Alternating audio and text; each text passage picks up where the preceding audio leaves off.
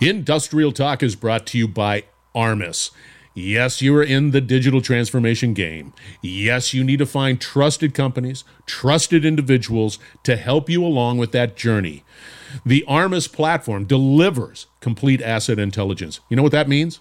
Insights into your connected assets. You're in the digital transformation game, you have to have that insights into what is connected. Go to armis.com, find out more. You will not be disappointed. Also, AI Dash. AI Dash is on a mission to create a greener, cleaner, safer planet from space. AI Dash helps core industries become more resilient, efficient, and sustainable through the power of satellites and AI. Go out to AI-com, find out more. Welcome to the Industrial Talk Podcast with Scott MacKenzie. Scott is a passionate industry professional dedicated to transferring cutting edge, industry focused innovations and trends while highlighting the men and women who keep the world moving. So put on your hard hat, grab your work boots, and let's All right, welcome to Industrial Talk, day three, Distributech, Dallas, Texas, and it is wrapping up. We are the, well, there's maybe 27 and a half people on the floor, and this floor is huge. And so we, we just had, I mean, it's been a absolute blistering pace at this particular event, and you are joining Industrial Talk, the number one industrial related podcast in the universe. Ty, it's backed up by data.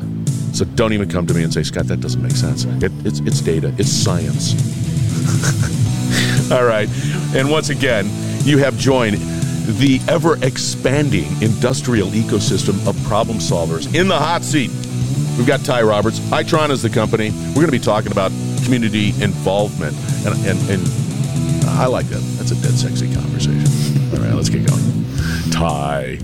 Good morning, Scott. Hey, thank you for uh, making time in your schedule. My pleasure. Morning. My pleasure. Yeah, listeners, it, it's around 5.30 in the morning. Ty, this is because Ty's real busy. and It's tough. it's tough. He's, he's anything a, for you. anything, anything for me. So, you having a good conference? Do you think it was good? It was fantastic. I think uh, just being out. Yeah. If there had been 27 people, like you'd said, it would have been wonderful to a see half, faces. But uh, to see 10,000 people out was absolutely fantastic. Uh, having conversations again, face to face. Did did you uh, run into people that you only knew virtually? Many. Yes, absolutely. Uh, yeah, people who I work I with thought, on a day-to-day wow, basis. you're tall. There was one guy I just said, "Holy cow, man, you're gigantor." no, it was amazing. Yeah, and, and and I think the conversations have been. I, I I've come to realize that there's good and bad with the pandemic. The bad's obvious. The good is that I think that there are a lot more companies that are saying, ah, we got to collaborate. And in the world of utilities, the world of whatever grid management, or world of generation, whatever, um, that is so important to mm-hmm. collaborate. Mm-hmm. One of the issues that I always, I, I, I think I mentioned a couple of times on a number of conversations, is this utilities and the activities of utilities are pretty much unsung. It's it's binary. You deliver power, you're okay. Right. I'm not thinking of it. Right. But if you don't deliver power and it's interrupting and it's flickering or whatever it is, I'm mad. It's like, yes, I'm okay. I'm mad. But the but the masses, the communities don't understand. Right. How do we how do we begin to uh, you know, broach that subject?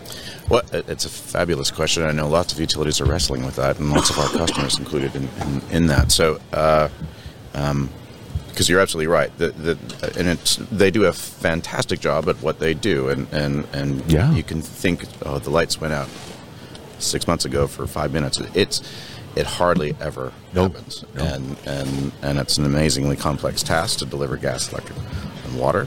Um, but it happens. Uh, it happens seamlessly for us every day. I think where we, have had a number of conversations with utilities and uh, on on especially in sort of the industrial IoT space is. Um, what utilities have a real expertise at is managing large, complex systems uh, to that deliver services outside uh, and you know, broad span the, you know their entire community or communities. Um, and and managing and maintaining that infrastructure is a real expertise that utilities have. And uh, I did a fireside chat uh, a couple of days ago with uh, Sam DuPont from, uh, from Baltimore Gas and Electric talking about this very thing, where um, uh, being able to leverage that experience and expertise, and utilities are trusted to do, to do that. Um, what other things can the utility provide to their community beyond just you know, sort of their, their core business and their core commodity that they, that they deliver?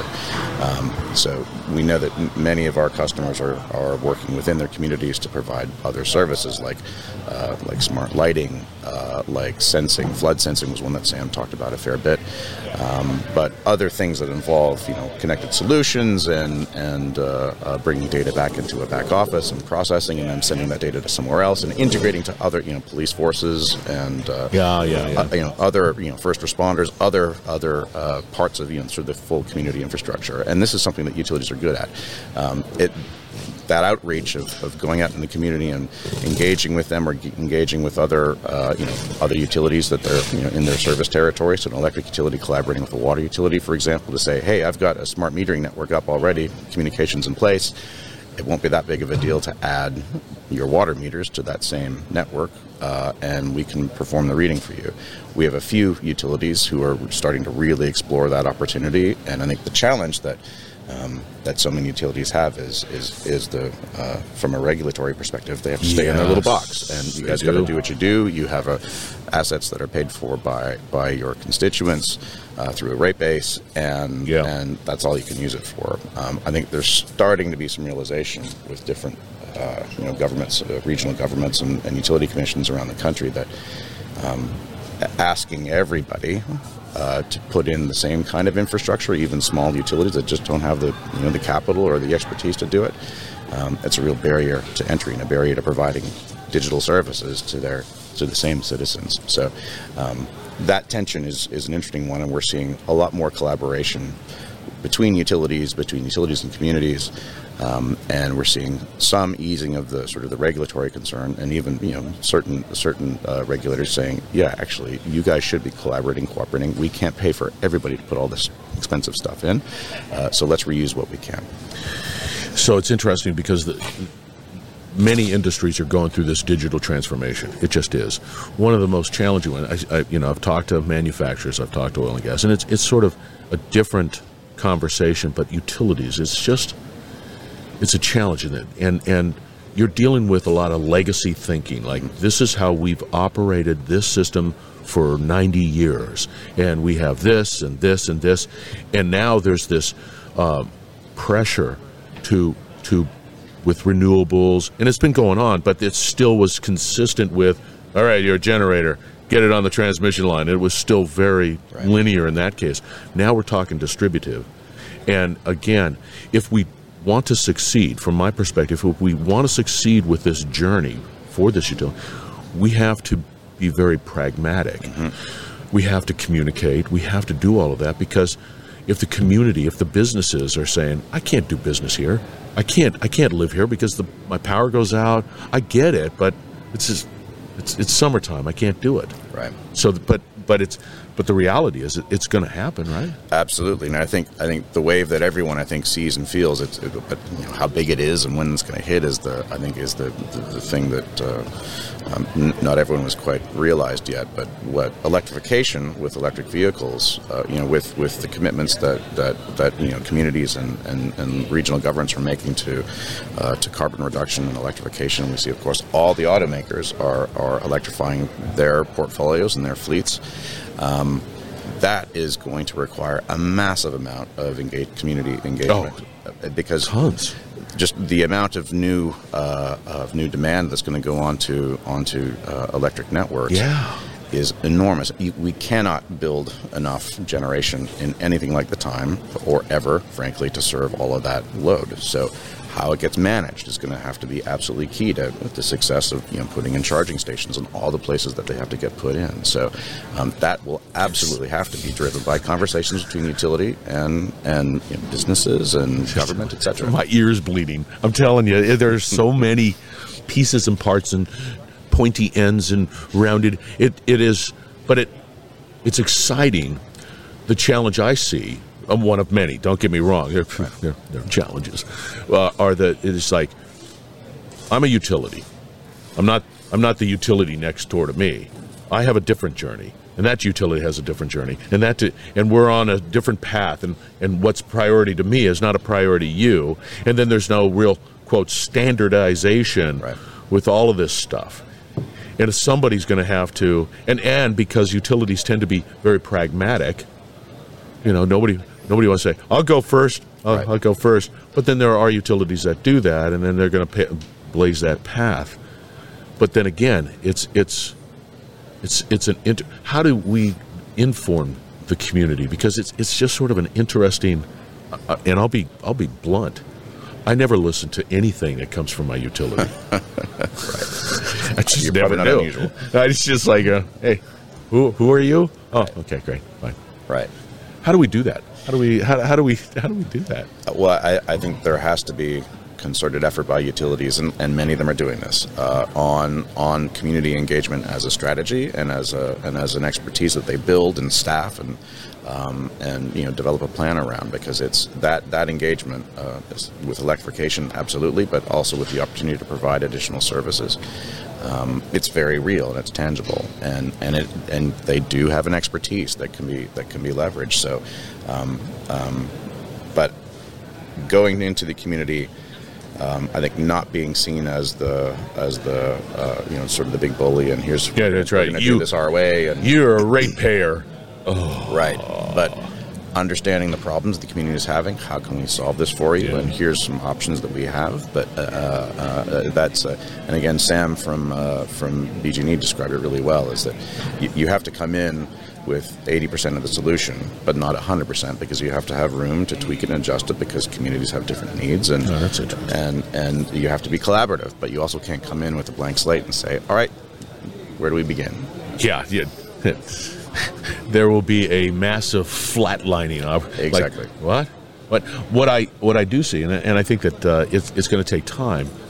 But but you know the old way of thinking is that I deliver power, I do it reliably, I do it safe, and, and that's my role and responsibility. There it is. But now I think the, the community as a whole is becoming more comfortable with sort of cafeteria type approach to business and everything. So, so um, I'm able to sort of say, well, I don't want that, but I can and I can do that, and then that's cool, but I only want 50. Right. That's what this whole digital thing. It gives me options that, but that's an education. It's like, hey, here it is. You can do this, this, and this. Pretty cool, huh? Right.